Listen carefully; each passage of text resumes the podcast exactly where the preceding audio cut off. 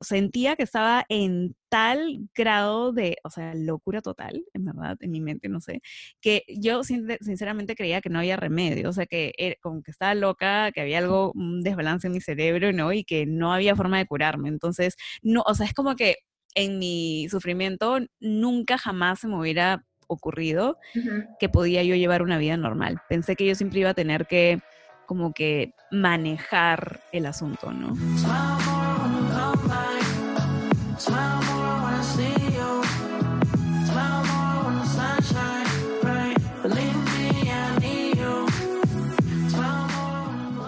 Hola, hola, ¿cómo están? Bienvenidos una semana más a Cruda Realidad. Yo soy Brenda Jacobs y el día de hoy estoy demasiado emocionada porque finalmente se ha concretado una entrevista que quería hacer desde hace, desde que empecé el podcast, la primera temporada, desde el episodio 1, es más, desde el episodio 0.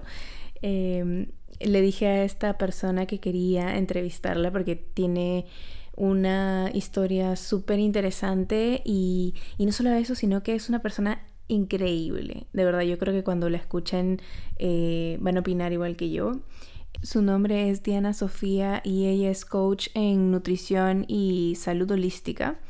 Y yo la conocí porque con ella llevé un curso de exactamente eso, de nutrición y, salud holística, que me fascinó y fue realmente lo que me, me metió y eh, después de ese curso me sumergí por completo en todo esto de, la vida saludable, pero no tanto por el lado de alimentación, eh, alimentación como un complemento, pero más como por toda la parte de cómo llevar una vida más feliz y más plena y, llena de energía.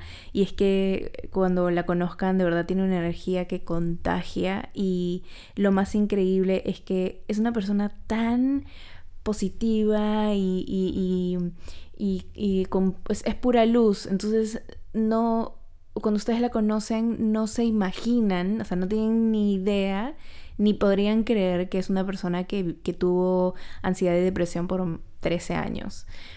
Eh, cuando, cuando ella lo comentó, lo soltó en, en un momento que estábamos conversando, yo me quedé como, ¿cómo puede ser posible? Necesito que me cuentes cómo así, cómo, cómo fue que, que te transformaste en, en, esta persona que eres ahora, o sea, en, con, tanta, con tanta energía y, sobre todo porque es una persona súper optimista y, eh, como ella siempre dice, ¿no? Puede eh, la puedes retar y darle alguna noticia negativa y ella siempre la va a transformar en algo positivo. Entonces, somos tantas las personas que, que sufrimos eh, o han sufrido en algún momento de ansiedad o de depresión y hay muchas personas que todavía lo sufren que, que necesito compartir con ustedes cuáles son su historia y, y, cuáles han sido las razones, los métodos o lo que ella aplicó en su vida como para llegar al punto en el que está ahora. Así que sin más, eh, los dejo con la entrevista. Hola, ¿qué tal Diana? Bienvenida. Al fin estamos juntas, al fin tengo una entrevista contigo. ¿Cómo estás? Gracias por estar aquí. Súper emocionada también de estar conversando, ¿verdad? Y de poder, este, bueno, compartir como que lo que voy a compartir en este episodio, porque creo que ojalá le pueda ayudar a, otras personas que, que lo escuchen. Y súper emocionada, en verdad. Justo. Gracias eh, por invitarme.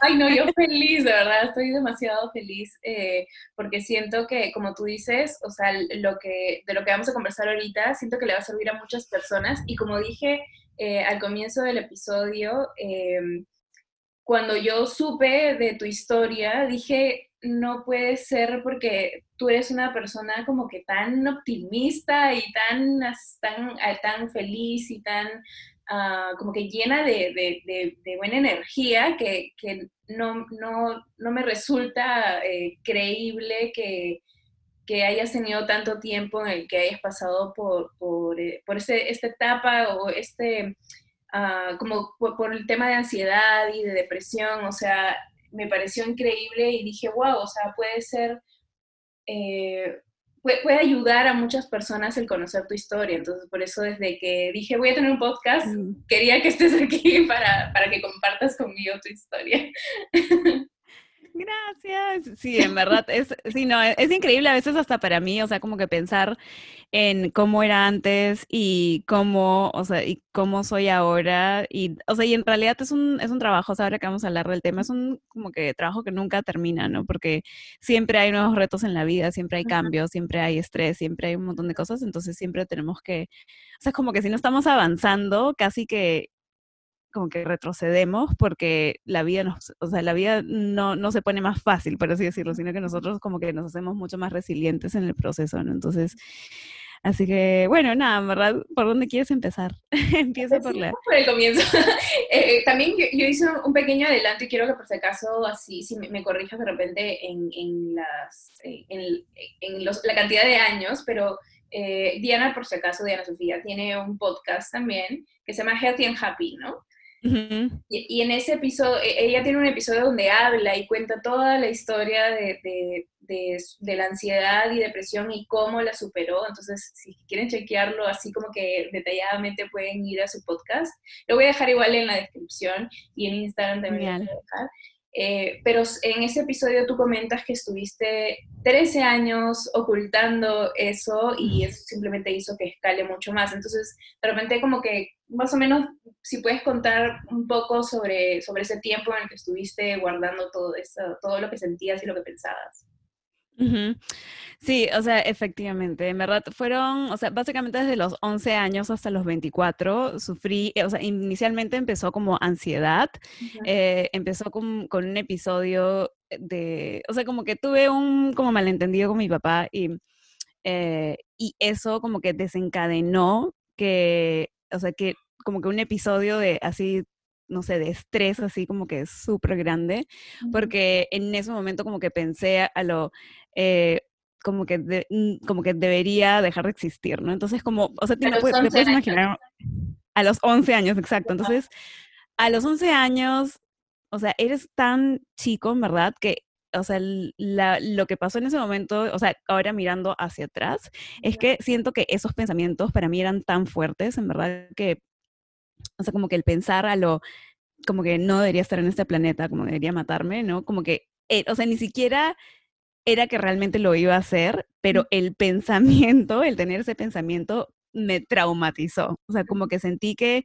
este, como que mi cerebro había perdido control, por así decirlo, ¿no? Entonces, eh, siento que mi vida fue así como que, justo estaba hablando, no me acuerdo con quién, de este, de este tema, que literal, de ese día antes no me acuerdo casi nada de mi vida, de ese día para adelante me acuerdo todo, como que todo fue así como antes, antes y después. El tema es que, o sea, como, como te puedes imaginar, si yo, o sea, para mí tener esos pensamientos era súper difícil y súper traumatizante, entonces ya te imaginarás, yo no lo, o sea, no le quería decir a nadie las cosas que pensaban. Entonces, lo que pasó es que esos pensamientos comenzaron a hacerse cada vez peores y comencé así como que con más y más pensamientos negativos. Entonces, ya, o sea, como que años más tarde cuando me diagnosticaron, eh, como que todas las cosas que tenía, también tenía como eh, OCD, que sería, ¿cómo se dice? Trastorno obsesivo compulsivo.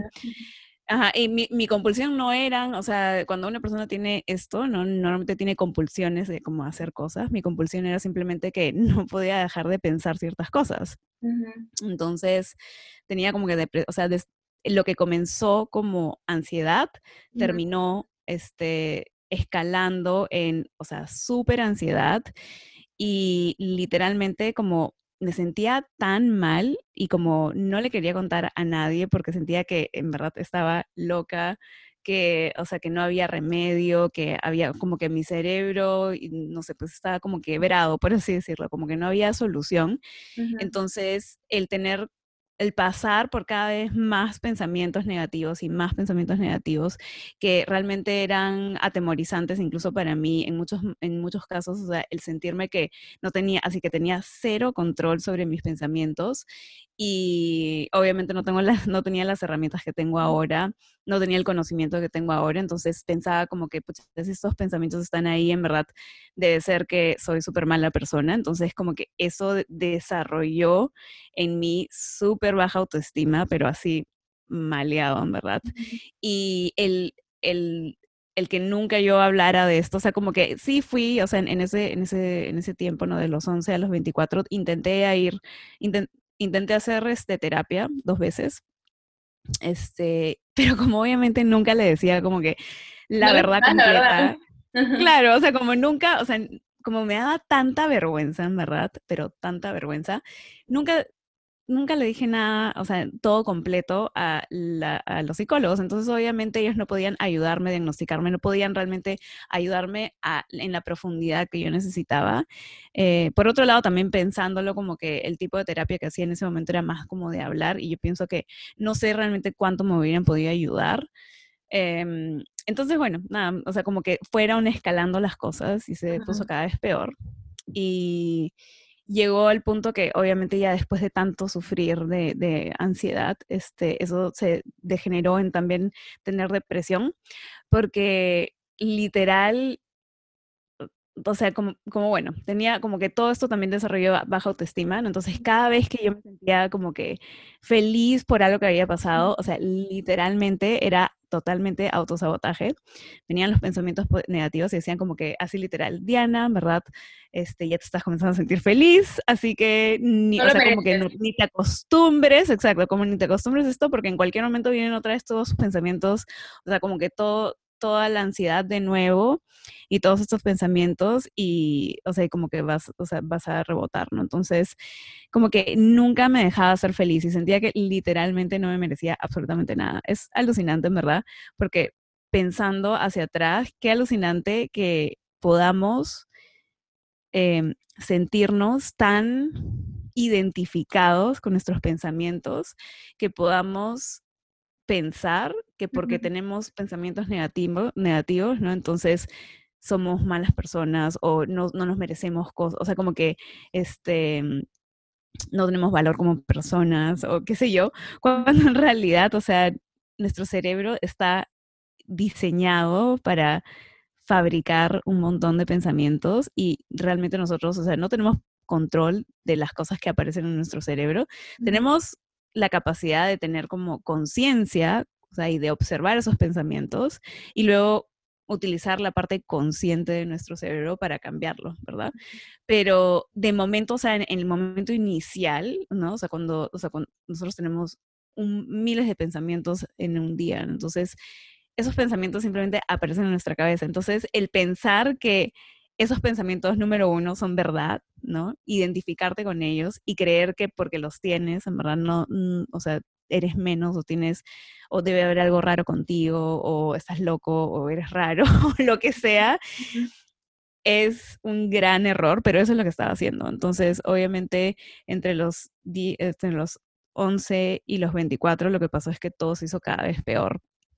Y mi, mi, autoestima estaba en el suelo, este, la ansiedad de, comenzó a desarrollarse a tal punto que cuando llegué a la universidad, como te puedes imaginar, hay mucho más estrés, este, hay mucho más, no sé, como que, o sea, no sé, presiones, ¿no? Como que de, de amigos, de no sé qué, del entorno, este, comienzas a, no sé, pues también eh, entablar relaciones con otras personas y hay como que momentos dolorosos, ¿no? De, relaciones que no funcionan. Entonces, como que en general hay muchísimo más estrés. Entonces, como ya te puedes imaginar, obviamente eso no ayudaba a la situación y yo sin tener herramientas, o sea, en, algún momento terminado literalmente en la clínica, en emergencia, con arritmia, porque literal, este, ya no, o sea, no podía más con... Eso era un ataque de pánico. Claro, y no tenía idea que era un ataque de pánico. O sea, literalmente me hicieron todos los análisis, todas las cosas. Y el doctor me dijo, ¿sabes qué cosa? Creo, o sea, estás perfecta, yo creo que tienes estrés. y literal también lo otro, me rata, es que, o sea, mis papás, por ejemplo, estaban haciendo un, un súper esfuerzo para mandarme a la universidad. Y yo, o sea, literalmente ponía toda la presión del mundo en tener buenas notas y no sé qué. Entonces, eso también añadía más presión. Entonces, me acuerdo clarito que el doctor me dijo como que, mira, si no descansas y te tranquilizas y como que, o sea, lo, no te estresas tanto, literalmente te va a dar como que su, menage, no sé cómo le llaman, y vas a tener que descansar obligatoriamente por seis meses. entonces ahí todo el estrés que estás sintiendo ahorita de, de, la universidad, no sé qué, se va a ir por la ventana porque ya no vas a poder este, estudiar. Así que mejor tranquilízate y así continúas la universidad tranquila.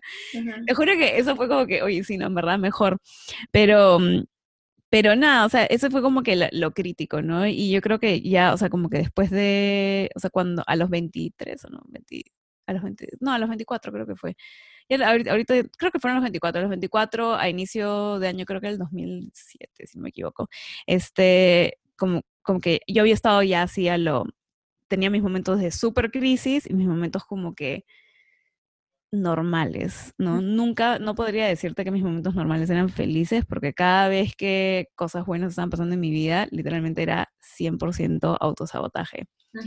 Es alucinante, ¿verdad? Porque cuando tú, o sea, cuando una persona como que en el fondo no se siente, o sea, no te amas a ti mismo y sientes que hay algo mal entonces, literalmente te vas a meter en todas las situaciones habidas y por haber para demostrar que efectivamente no mereces ser feliz. O sea, porque eso es lo que yo realmente pensaba, ¿no? Como que no merezco ser feliz. Porque, o sea, no sé, porque tengo este problema y me alucinaba, o sea, como que nunca me voy a casar, eh, nunca voy a tener hijos, porque en verdad como que quién me va a querer así, o sea, lo, horrible, en verdad.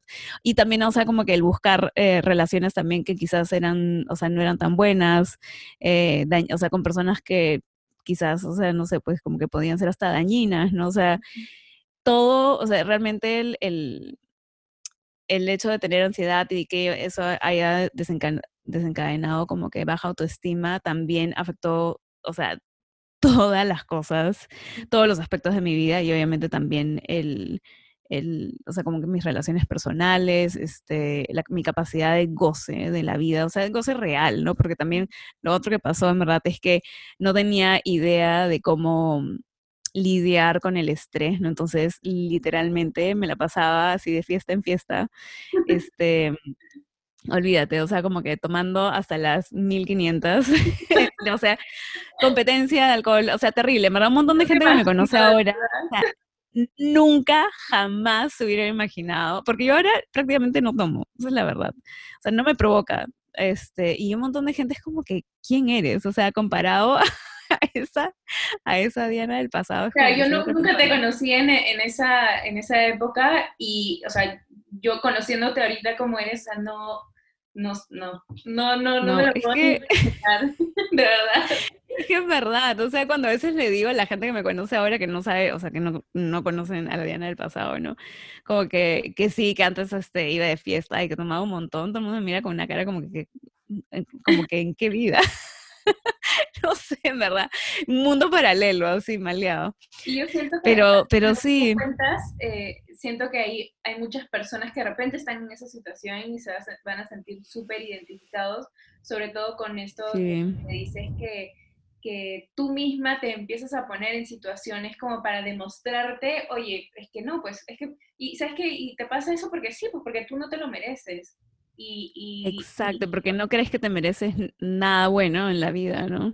Y te llega una tras otra y tras otra porque es como que es en el, en el estado en el que estás y las cosas te van a seguir viniendo de, de esa forma, ¿no? Y, Tal cual. Y yo sé que, como te digo, muchas personas se van a sentir identificadas con esto y, y quiero que sepan que hay una, una, una solución, eh, o, bueno, hay, hay, mucho trabajo de por medio, pero, pero que se puede salir de la situación en la que están. Entonces, quiero que, que cuentes cómo es que empezó esto. Eh, este proceso hacia, hacia una mejor versión de ti. Sí, en verdad, mi proceso de sanación, Dios mío. Bueno, como, como pasa, como pasa un montón de veces, tenemos que tocar fondo, pero así fondo horrible, en verdad, para, para como que, no sé, tener la, quizás la valentía, no sé, eh, sinceramente, o sea, yo cuando pienso, ¿no? Como que veo hacia atrás, pienso que obviamente como tenía tanta vergüenza de, decir todas estas cosas, tenía que, o sea, la vida me tenía que poner en una situación tan crítica que ya no había forma de seguir mm, o sea, seguir sin encarar el problema. Entonces, este, en el 2007 creo que fue, este, bueno, a los 24, o sea, imagínate, 13 años después de haber, o sea, haber básicamente vivido un infierno en vida, porque no, no lo puedo describir de otra manera. Me da mucha pena, en verdad, este, que haya sido así, pero, o sea, no me arrepiento porque obviamente es lo que me hace ser quien soy ahora, em, pero es alucinante en verdad, o sea, como que el grado de sufrimiento que, que podemos llegar a tener por no saber cómo funciona nuestro cerebro, por no, o sea, por creernos nuestros pensamientos, em, por no, o sea, por no saber cómo manejar nuestra mente, ¿no? O sea, tal cual, creo que hay una frase que dicen, este, ¿cómo es esta frase? Como que, claro, controla tu mente o tu mente te controlará a ti, o sea, literal, ¿no? O sea, como que yo pienso que eso que, que hablan en religión, no sé, el del infierno y, y el cielo, es literalmente lo que uno crea con sus propios pensamientos en vida. Y yo, todos esos años para mí fueron realmente un poco un infierno. Este, aunque suena un poco así como intenso, realmente para mí lo fueron. Cuando veo, eh, me veo hacia atrás, como que siento que, wow, qué alucinante en verdad cuánto sufrimiento hubo en esos años, ¿no? Pero bueno, aparentemente tenía que llegar hasta más abajo todavía para poder como que salir adelante. Pero yo creo que es porque creo que, eh, claro, siempre tenemos que buscar ayuda, pero nunca la vamos a, recibir del todo si es que no somos nosotros mismos los que decimos, sí, necesito ayuda. Entonces yo creo que eh, como estuviste tantos años diciendo, no, no puedo contar esto porque qué vergüenza, porque yo soy la única que está pasando esto y van a pensar que estoy loca. Entonces creo que, como tú dices, tuviste que tocar contrafondo como para decir, ok, necesito, necesito ayuda porque tengo esto claro, y porque... y porque ya no, o sea, porque lo que sea que me digan no puede ser peor que lo que estoy viviendo. o sea, literal. En verdad, era como que, Dios mío, ya, o sea, ya basta, ¿no? Como que en verdad, o sea, una, de hecho, una de las razones no solamente era la vergüenza, y esto quizás a alguien más le pase, este, pero sentía que estaba en tal grado de, o sea, locura total, en verdad, en mi mente, no sé, que yo sinceramente creía que no había remedio, o sea, que como que estaba loca, que había algo, un desbalance en mi cerebro, ¿no? Y que no había forma de curarme. Entonces, no, o sea, es como que en mi sufrimiento nunca jamás se me hubiera ocurrido que podía yo llevar una vida normal. Pensé que yo siempre iba a tener que como que manejar el asunto, ¿no? Como que siempre iba a estar en ese estado de crisis. O sea, y de hecho, o sea, yo, o sea, yo te digo, yo no sé qué hubiera pasado conmigo si hubiera seguido así, si no hubiera encontrado el psicólogo que encontré y hubiera encontrado todos estos, todas estas herramientas, porque sinceramente, eh, o sea, es, es agotador vivir así.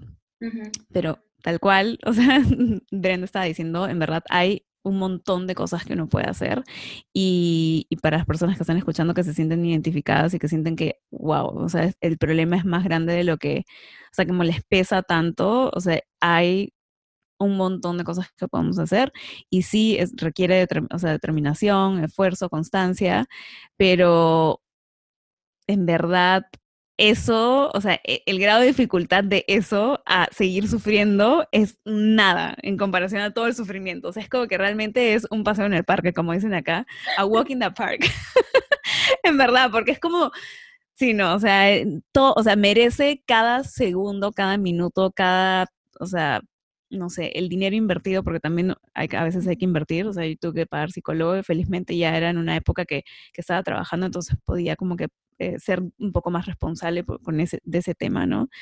En vez de como que estar, em, o sea, que mis papás lo tuvieran que pagar, etcétera. Así que bueno, lo que pasó en verdad es que mis papás se, se, separaron como que muy repentinamente, o sea, literalmente un fin de semana me fui a la playa y me fui como que viernes y regresaba el domingo, el, lunes me iba directamente al trabajo. Y ese era mi modo de como lidiar con, con, mi vida, ¿no? Como que yo evitaba todo, en verdad. Todo lo que fuera problemas lo evitaba. Entonces, eh, no quería estar en mi casa, en fin. Entonces llego el lunes y mi mamá querida me llama y me dice, por si acaso me he ido de la casa. Y es como que así, literal, es como, o sea, la situación como que ya se veía venir. Mi mamá ya me había dicho que en algún momento como que iba a tomar una decisión, etcétera. Entonces, no era como que, wow, qué sorpresa, ¿no? Pero algo pasó en ese momento en mi cerebro, en verdad, no sé que literalmente fue como un el detonante, fue como lo último. Ya, eso era la gota que derramó el vaso. Y ahí entré en la peor crisis que había tenido hasta ese momento. O sea, literal no podía dormir en la noche. O sea, y, y eso también, o sea, en, no sé, pues en todo ese transcurso de, los 11 a los 24, para la gente, para que la gente sepa qué tan grave puede haber sido el asunto, o sea, tuve que comenzar a automedicarme porque no podía dormir en la noche, entonces tomaba el exotán que me robaba mi papá. Este, o sea, literalmente tenía noches que literalmente temblaba, o sea, de la ansiedad, o sea, como que todo el tiempo, todo el tiempo estaba con el pulso así, como que todo el cuerpo me temblaba. Eh, no sé, estaba como que en estado de alerta así al 100%. Entonces, en esta crisis también fue como regresar a un estado de alerta que ya había estado antes, ¿no? De, de así de crisis total, pero peor, en verdad. Y ya no podía más, y ya en ese grado de no poder más, como que se me ocurrió abrir la boca, no sé, en algún momento ya no podía más y le conté a una amiga del trabajo, y me dijo, ay, tengo un psicólogo que es excelente, en verdad deberías ir a verlo. Entonces, literalmente dije, ya, dije, ya, ¿qué más da, en verdad? O sea, es como que lo que sea. Eh, fui a verlo y ya a él, o sea, como que le dije toda la, o sea, todo, todo, todo, todo, todo. Dije, ya no puedo más, verdad, le voy a decir todo y, y si me dice que estoy loca y que no hay remedio, pues ya es lo que ya estaba esperando, se queda igual. O sea, y el patín literal era como que, lo meto, juro, fue como que yo llorando así a mares, así, pero terriblemente, en verdad. Y, y él, ay, pero esto en verdad le pasa a un montón de gente. Así como si nada, ¿ya? Esto le pasa a un montón de gente, no te preocupes, en verdad. Te voy a ayudar y vas a, vas a estar perfecta, todo va a regresar a la normalidad, no sé qué, vas a estar bien, este, tú tranquila nomás, solamente como que haz el trabajo, ¿no? O sea, los, los, ejercicios que te voy a dar, las cosas que te, las asignaciones, no sé qué, etcétera, y todo va a estar bien. Le pasa a un montón de gente y un montón de gente se recupera y vive su vida totalmente normal. Y yo, ¿qué? Fue así, wow, increíble en verdad. O sea, literal, el peso que me saqué encima en una sola sesión fue alucinante. Y hace poco este, estaba leyendo los correos que, o sea, que mi psicólogo, en verdad, era como que el, o sea, pero más, no sé, como caring, como más, este, ¿cómo se dice caring? como, este, que, te cuida, no sé cómo traducirlo, pero... Sí, o sea, como, pero claro, o sea, como que el más preocupado, está, o sea, como que súper, súper preocupado, mandaba correos, o sea, como que me respondía correos. Sí, o sea, súper así comprometido con el tema. Y él, así, le encantaban los casos difíciles. O sea, imagínate, o sea, el, no sé, qué alucinante la vida, ¿verdad? Que mi amiga me dice, sí, mi psicólogo no sé qué, y literalmente ese patín estaba especializado en el tipo, en lo que yo tenía, así, literal, había atendido un montón de gente que tenía eh, trastorno obsesivo compulsivo, depresión, ansiedad, era un capo en el tema, y además este, le encantaban los, los, casos difíciles. o sea, era como que esa era su pasión. Sí, no, literalmente. O sea, y cuando, me, o sea, y cuando ya estaba como que más o menos normal y comenzamos a tener como que conversaciones más normales en nuestras sesiones, me, dijo, Diana, ya, ahora sí, ya, chao. ya estás bien, ya, como que me dio de alta como a los nueve meses. Este, bueno, pero el transcurso de eso, si bien obviamente en la primera sesión fue como que, ah, qué alivio, eh, hubo un montón de trabajo de por medio, ¿no? Pero yo ya estaba, como tú dices, ¿no? Como que a veces tenemos que tocar fondo para estar listos y realmente recibir la ayuda y estar 100% a hacer todo lo necesario para, para curarte. Y yo, o sea, me acuerdo que en ese momento fue para mí, hacía lo, me tomé esto como si fuera de vida o muerte, porque para mí era de vida o muerte. O sea, es como que yo no, ya no podía seguir así. Y yo dije, así como soy súper chancona para mis cursos de, la universidad, voy a ser recontra chancona con esto. Y no voy, o sea, literalmente me acuerdo, le mando un correo diciendo como que, o sea, yo cuando me propongo algo, lo cumplo. Y esto es algo que yo, o sea, como que me lo tomé súper a pecho. Y le dije, quiero que me des todos los libros que yo pueda leer, todas las asignaciones, todas las no sé qué literalmente fue como que me enfoqué en eso y, y, también me volví un poco antisocial ese año, ¿verdad? Porque algo que también obviamente me pasó, en verdad, es que en general no estaba muy acostumbrada como que a contar mis cosas, era súper reservada, entonces realmente eso que estaba pasando nunca jamás se lo conté a nadie. O sea, nadie. No tenía ni siquiera un amigo, una amiga, nada que contarse. Entonces nadie sabía nada. Era de pronto desaparecí de la faz de la tierra. este, y estaba ya trabajando, entonces la gente que me veía era la gente del trabajo y ya está, ¿no? Em, y de ahí él me dijo, mira, está, o sea, tu situación está tan, o sea, como que tu mente, o sea, me, me dijo específicamente tu amígdala, que es la que, o sea, la parte de tu cerebro que determina, o sea, como mm, da las señales de alerta cuando hay estrés, etcétera, está como que o sea, fuera de control, ¿no? Entonces necesitamos calmarla un poco para que, esta, para que el inicio de la terapia sea más eh, eficiente. Entonces, yo obviamente, o sea, no quería tomar pastillas, pero me dijo, en verdad, te va a ayudar un montón. Y esta pastilla, me lo explicó así súper bien, en verdad. Me dijo, esta pastilla lo que va a hacer, o sea, una era creo que para como equilibrar la parte de, o sea, de depresión, porque realmente estaba con un montón de depresión. Este, y la otra era para como que calmar la amígdala para no para que todo en mi vida no fuera así como que peligro, peligro, peligro, no sé. La, la situación de ansiedad era bien así no sé, mortal. Así que bueno, dije ya al diablo, pero como que me propuse internamente a lo, quiero tomar estas pastillas lo menos posible. Entonces, a los seis meses, o sea, literalmente chanqué tanto, en verdad, que hice una recuperación así como milagrosa, no sé, en nueve meses en total, literal.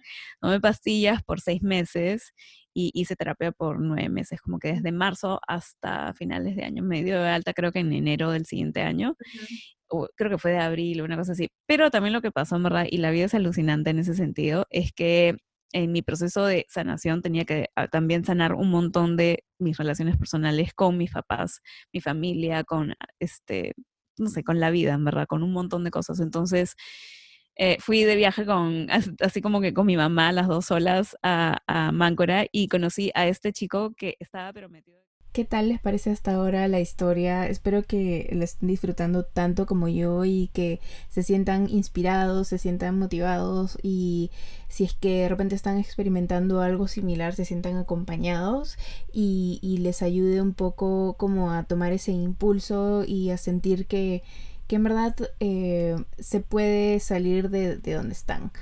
de verdad, este es el, ese es el objetivo de, de, este episodio y de la entrevista y por eso eh, desde, desde que conocí esta historia, la historia de Diana, eh, dije necesito que, que la compartamos. Así que nada, decidí dividir el episodio en dos, em, dos semanas para que no sea demasiado largo. Así que los veo el próximo martes para continuar con esta entrevista y nada, espero que tengan una semana increíble, les mando un besote y bye.